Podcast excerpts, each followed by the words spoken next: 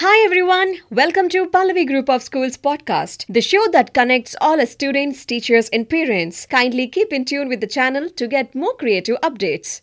Namaste everyone. I am Ramya, teacher from Pallavi International School Gandipet campus. The next story in the series of unknown or lesser known freedom fighters, the story is about Kanaiyalal Maniklal Munshi, was known as K.M. Munshi, was born in December 30, 1887 in Gujarat. He had his school education in RS High School in Gujarat. He was educated further in Baroda and his excellence in academics.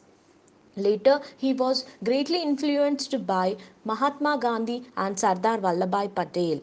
After acquiring his degree in law from University of Bombay, he enrolled himself as an advocate in 1930 and soon became a member of bar. Munshi began practicing at the Bombay High Court. His fame spread a good and successful lawyer and he began getting cases all over the India about his time. The first novel was being serialized in Gujarati Weekly.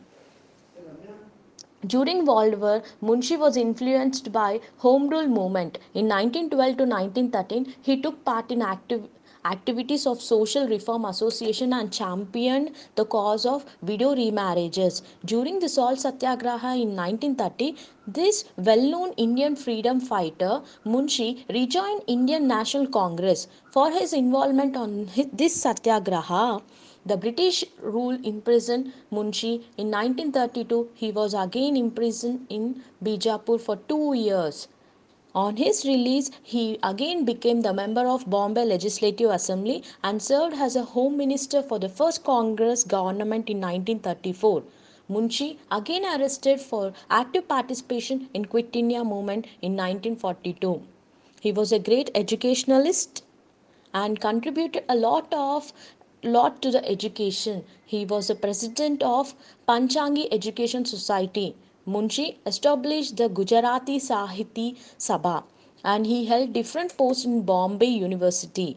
Maharaja Maniklal Munshi of Baroda appointed him as a member of Baroda University Commission in 1938. Munshi, the great Indian freedom fighter, set up the prestigious Bharatiya Vidya Bhavan Institute at Bombay and served the president of his institution till his death. In 1946, Munshi was selected as a member of Experts Committee of Constitution Assembly of India and played a major role in drafting the Constitution of India. He was also the member of Flag Committee which selected the flag of India. In 1947, Munshi served as a Agent General to the Government of India in the state of Hyderabad. In 1952, he was appointed as a Minister of Food and Agriculture in Nehru's cabinet. During the tenure, Munshi introduced Vana Mahotsava, tree plantation, tried his best to enlarge the area of forest in India. From 1952 to 1957, he served as governor of Uttar Pradesh. After that, left the Congress party and formed Swatantra Party along with Chakravarti Rajagopalachari. He served as a vice president of the party. Later, he joined Janasangh.